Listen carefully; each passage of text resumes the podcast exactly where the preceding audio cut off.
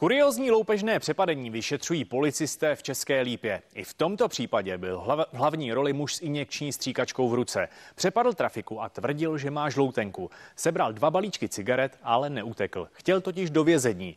Na policisty pak počkal u nedalekého stánku s párkem v rohlíku v ruce. 11 hodin dopoledne do trafiky vchází muž, který se rozhodně nechová jako běžný zákazník. Míří rovnou za pult. Já mu šla naproti, že jsem ho chtěla vyhodit no. a on měl i něco stříkačku v ruce, že je nakažený žloutenkou, že mě bodne, že chce peníze. Prodavačka odmítla a on příliš neprotestoval. Vzal aspoň dva balíčky cigaret a řekl prodavačce, ať zavolá policisty.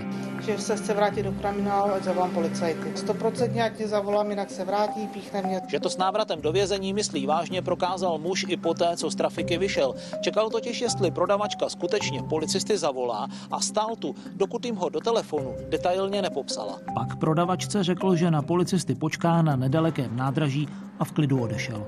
A jak slíbil, tak udělal. Skutečně tady u autobusového nádraží na policisty počkal, ještě si stihl objednat občerstvení. On přišel, dal si ten párek v rohlíku, zaplatil a říká, pro mě přijedou policajti.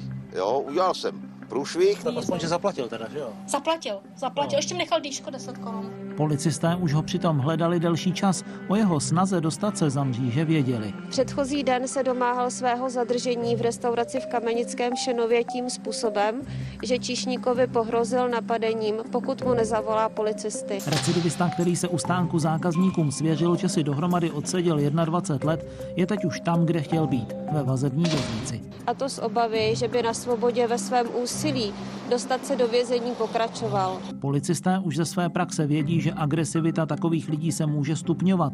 Tento muž dostal před pěti lety u soudu 16-letý trest za pokus o vraždu.